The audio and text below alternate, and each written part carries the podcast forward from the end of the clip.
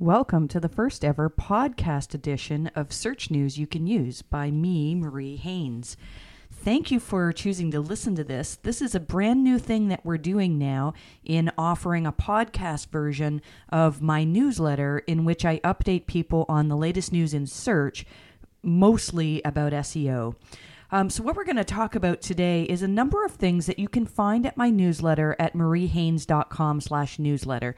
We'll talk about the latest Google algorithm updates, any Google announcements that they've made, latest tests that the SEO community has done, and much, much more. So, first, let's talk about the latest algorithm update, and that was confirmed by Google April 16th, 2018. Google tweeted on Monday, we released a broad core algorithm update as we do routinely throughout the year. And then they said, for background and advice, see this tweet from last month. And the tweet from last month is where they talk about the fact that Google uh, occasionally releases broad core algorithm updates that have a larger significance than the simple ones that they do on a regular basis every day. Um, Google, we know that they release sometimes three, four, even more small updates each day, but this one that happened on April 16th was a relatively big one. Now, it's a little bit early still to say exactly what sites were affected by this update. What I'm seeing is that a lot of sites that were affected by the March 9th update, which was a really, really big update, saw changes again on April 16th. And I think that a lot of these sites had changes rolled back. So let's talk a little bit about the March 9th update. Nathan Johns from Google confirmed that that actually started rolling out on March 7th. I wrote a big post about it and called it the March 9th update because that's the day in which I saw a lot of sites see changes. Glenn Gabe, who does a lot of this work as well, he started seeing some changes on March 8th, and Google says that it rolled out March 7th. So perhaps we should call it the March 7th to 9th update. Uh, I believe Glenn uh, called it the brackets update. But either way, March 9th was so far, I would say, the biggest update of the year. John Mueller from Google has and you'll mention you'll hear me mention him a lot in this podcast that John Mueller from Google uh, he does Hangouts. I'm sure most of you listening to this know this, but he does a lot of Google Hangouts where you can ask him as a Google employee questions about your website. And uh, hats off to John because he handles these questions on the fly really, really well. And uh, we, my team and I, have been taking notes on his Hangouts. Well, I've been taking notes since 2012, and now my team joins me in taking notes. And so we have a lot of things that we've learned from John over the years. And he confirmed that the March 9th update was more about relevance than quality. Now, those two things tie in together. But let's let me tell you about what I've been seeing in sites that were hit by the March 9th update. So many of you who are listening to this will know that my team and I, what we do is primarily look at websites that had been hit by algorithm updates. So if you were ranking well and then something happened with Google and all of a sudden you're not in top rankings anymore, then we do a relatively good job at figuring out why that happened and what you can do to fix things around. Uh, and often now the changes are significant that a website has to make. And one thing we noticed about the March 9th update so the first thing is, I had more emails about this update than I think any other update in the past. Um, and a lot of these emails were from fairly large brands. And I don't know if that's just because I wrote an article about uh, the update or because maybe I'm getting a bit more name recognition now. But my point is that this update was a really, really big one. Um, and so the sites that we saw getting hit are sites that used to rank, well, I can't say every site is this, but a couple of the sites that we've reviewed were sites that used to rank well on content that wasn't their own content. It was content maybe taken from Reddit or from other well known sources and then reworded. Perhaps they added a few tweets or perhaps they just changed the words a little bit, but they really didn't add anything new to the story. And I believe that in the past, because these sites were recognizable brands, they could perform well with content like this. And Google just on March 9th seemed to get better at recognizing that, hey, people don't really want to go to this reworded, rehashed version of a post. They would rather read it originally on Reddit. Uh, and uh, it would be interesting. I should take a look at Reddit's search traffic and see if uh, if that's changed uh, dramatically. And it's not just Reddit. Uh, my point is that um, sites that tended to take other people's content and repurpose it as their own seemed to see a drop on March 9th or March 7th or 8th. Uh, of 2018. Another site that we saw that dropped was a job portal site, and all of the jobs that were available on their site were also available on big players like Indeed that many people recognize.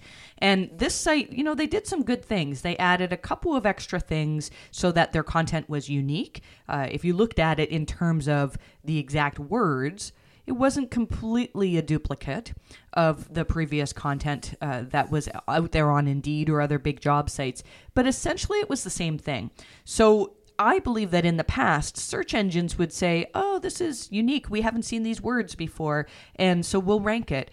And now the algorithm has gotten better at determining that, uh, yeah, you know what, this is the exact same stuff that we could find on Indeed. So probably we don't need to rank it that well. So if you were hit on March 7th or 9th, then this is something that is going to be difficult to recover from. You really probably need to change your whole business model. And it's something that I'm hoping in the long run, sites that are hit will see a lot of advantage because they'll have had to have changed their model so that they add significant value to people. So that if Google was going to show the originating post and your post in the search results, people would say, oh, yeah, I want to see both of these. Um, and if you find that what you're writing is essentially the same, maybe it's aggregated content from other sources, then that's a dangerous business practice now. So, what we're seeing with the April 16th update is a lot of sites that saw increases or decreases on March 9th se- seem to have those uh, rolled back, either partially or fully, on April 16th. So, I think Google is still tweaking this algorithm, and I would expect that we'll see uh, significantly more movement in the months to come. Uh, I'm really happy, though, to see that Danny Sullivan, uh, who now works for Google, used to work for Search Engine Land, uh, is uh, he has a Twitter account called Google Search Liaison, and if you're not following him, I would recommend that you do. Uh, he's actually giving us updates and saying, "Yes, we did an update last week," or "Here's something that people have been complaining about in the Google search results, and we want to clear things up." And so this is really, really good communication from Google, and thank you, Danny, for doing that. We really, really appreciate it. So, the next thing in the newsletter that we'll talk about is uh, Google put a post out talking about autocomplete. I usually call these Google Suggest. Uh, so, you know, if you start typing in something, uh, it's always fun to type in your own name and see, or type in does uh, Marie Haynes. Type in your, your name and then see, are there any auto suggestions for your name? And sometimes it's funny. Although I do think that Google's gotten better. And Google says, no, we don't want you to call them suggestions. We want to call these predictions. So, what they're trying to do is make it so that people have to type less especially on mobile. And Google has a really big push towards helping people with mobile sites or helping people do mobile searches uh, make their time go faster. And so what they're saying is uh, autocomplete on mobile apparently reduces typing by about 25%. There's really not a whole lot of new news in this blog post by Google. Basically, what they're telling us is that if you see uh, a prediction there that uh, seems hateful or vengeful or just completely inaccurate, they're encouraging us to hit the feedback button. So that's something that uh, you can pay attention to.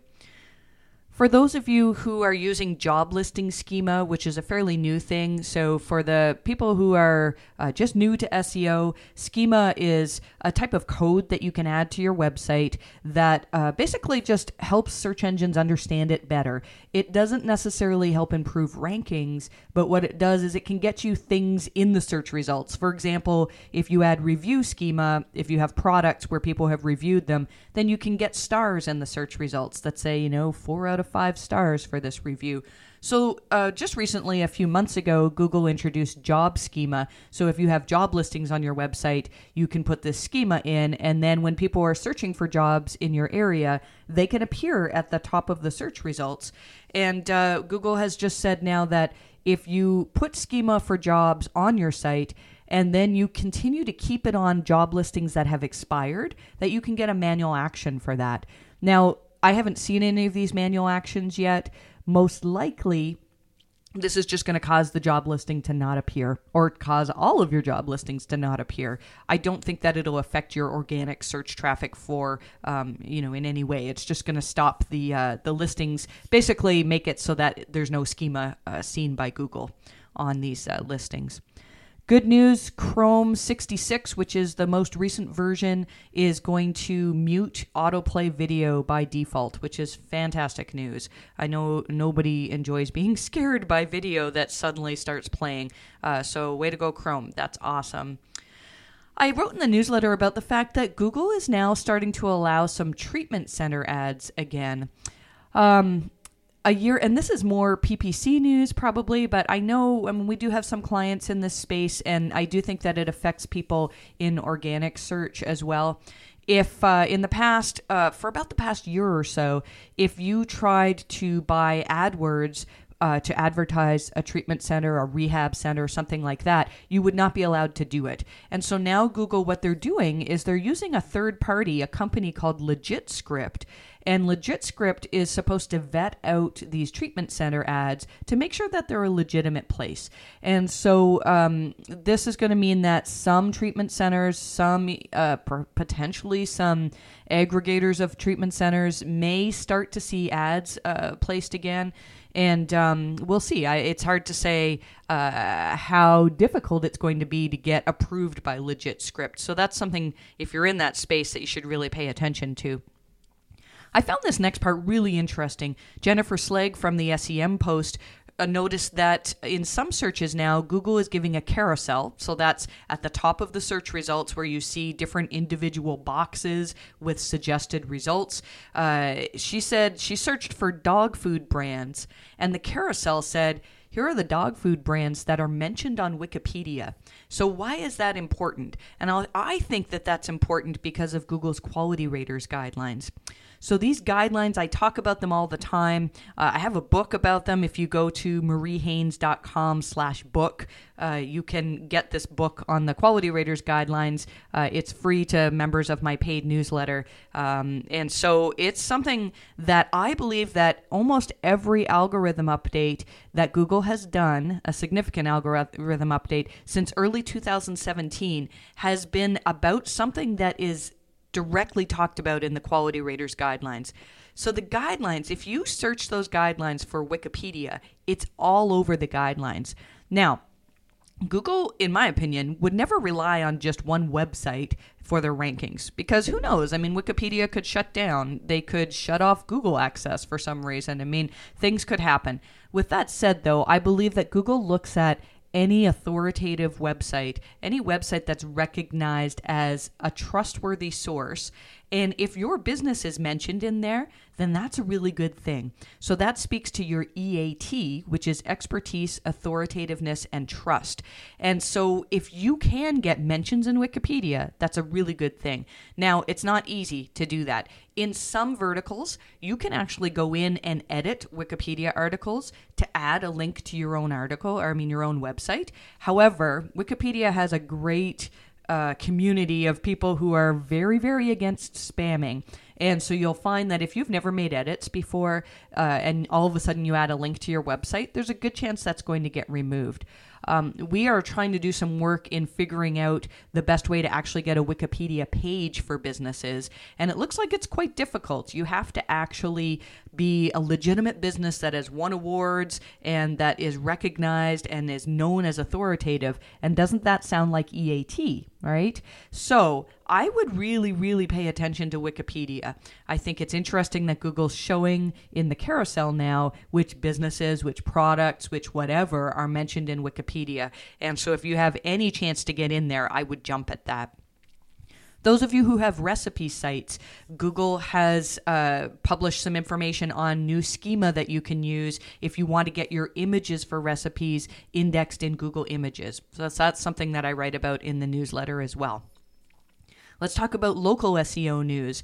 So, Google has put out a new guideline for uh, Google My Business listings. Uh, there's not a whole lot new in there, but um, it's still something that uh, I've linked to in the newsletter. There are also new guidelines for adding events on maps. So, events is something where you can use some schema uh, to say, all right, we have this big thing that's coming up in our business. And then often that will appear in your knowledge graph listing. Your knowledge graph is that box that usually appears on the right hand side of the search results on desktop or immediately front and center on mobile uh, when people were searching for your business. So what's happening is a lot of people are misusing event schema. So they're saying something like, uh, "We have fifty percent off everything right now, and uh, that's a big event." It's debatable, right? I mean, that could be a big event, but really it's not meant to be used to advertise coupons and sales and things like that. So, uh, something to pay attention to. Although I think most small businesses are not really taking advantage of event schema. So that is something that uh, if you are a small business and you do run events in your community, it's worthwhile to uh, include event schema on your website. Just be sure that you do it properly. There was an issue with data missing from Google My Business. Uh, if you use the tracking data that tells you how many people visited your page, Friday, April 13th, the data was missing, but it looks like they've fixed that now. So that's that's completely uh, nothing to worry about.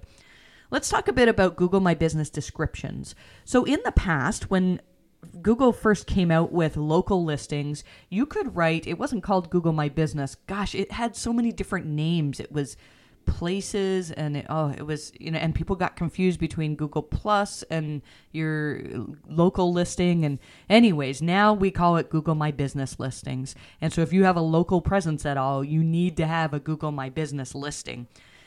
There is a description that you can add of your business. And when you first were able to add these descriptions a few years ago people would spam them like crazy. You'd load them up with your keywords and those keywords would actually help with local rankings so Google took them away because they knew they were getting spammed. They've brought them back now, and we don't believe that they have any bearing in rankings. However, you still need to pay attention to them because what's happening is they're being used in your knowledge graph. And so, this is an opportunity for people when they search for your business to uh, see what you want to say about it. And um, there's, you know, everybody should be using these they were being shown very prominently in the knowledge graph and then uh, some people noticed that they were being hidden behind an about tab uh, and so we're seeing that sometimes they're there sometimes they're not there uh, but still if you have a local business you need to add a description so that uh, you can tell people all the amazing things about your business that you can fit into that spot there was a little bug in Google's system in terms of sending emails about reviews. So if you got an email last week saying, Yay, you got a new review, click here to read it, and then that would end up on a 500 error page. Um, that I think has probably been fixed, but if you were wondering what happened there, it's not a problem on your side, it's a problem on Google's side. So don't worry about it. I did talk in the newsletter about some SEO tools. There's a neat tool uh, that uh, Purna Virji talked about where um, Microsoft uh, has made it very easy for us to create chat bots. And I know when I brought this up in the YouTube video that I did on this newsletter, there was some chat talking about do we really want chat bots? Um, you know, a lot of chat bots are very poor experiences. Uh, if you don't know what a chat bot is, it usually appears in the bottom right corner or somewhere on your screen, and it's made to look like it's a human being trying to offer you customer support. And often they're very bad. Uh, I have seen it done well, though. And Purna really believes that this is one of the ways of the future. And so um, you can use this tool that I've written about in the newsletter to essentially um, take your frequently asked questions. And whenever somebody types that into the chat bot, something that could be answered by a frequently asked question, then the chat bot answers it for them. So that's kind of neat. And uh, apparently, you can use this tool to make one without any programming knowledge, which is pretty cool. The newsletter does talk about some recommended reading. Uh, I've highlighted some really good articles that um, uh, have been written in the SEO community over uh, the last couple of weeks. And uh, in the paid version of the newsletter, we also have a summary of each of these articles to save you time from, from reading them all. Uh, we also have some recommended reading in terms of local SEO. There's a really neat uh, article that was on CNBC about uh, Google Maps spam fighters, and that uh, I really enjoyed that article. I'll talk a little bit about the paid version of my newsletter. What I do is uh, all of that stuff that we just talked about in this podcast is on the free version. And so if you are not subscribed and you want to get an email weekly, used to be every two weeks, and we're just starting to go weekly now with all of the things that you need to know about Google, then you can go to mariehaynes.com slash newsletter and sign up completely for free. Uh, I'm not going to try to sell you stuff. I'm just going to give you all the Google news that you need. But there are some other things that we talk about in the paid version. So the paid version uh, at this point is $18 a month, and uh, it really, really is good value. So some of the things that we're talking about are um, canonical tags versus no indexing when you have duplicate pages. Which one should you use? Uh, there's a little bit of talk about the GDPR. Uh, this is, gosh, and I feel like I'm not an expert in this. Uh, and so uh, you'll see in the newsletter that uh, I've linked to a few sources that talk about this. This is about data protection in the European Union it's something that is important for people outside of Europe as well. If you have any customers that visit your website from Europe, so we need to pay attention to that. Um, an interesting question about whether uh, when you submit pages to the index, does it matter whether you submit your mobile page or your desktop page? And so we uh, we talk about that as well. Um, there's a lot more. That's just probably 10% of the stuff that's in the uh, uh, in the paid version. So that's it for our first episode of this podcast. I would be love to hear your feedback. If you want to contact me, if you want to have my team review your website, you can reach me at mariehaynes.com slash contact and uh, we'll see if we can help you out. And so that's it for now. I hope to be doing this on a weekly basis. I would love for you to subscribe to this podcast and would love to hear your feedback as well. So thanks. I hope that your rankings continue to increase and wish you the best this week.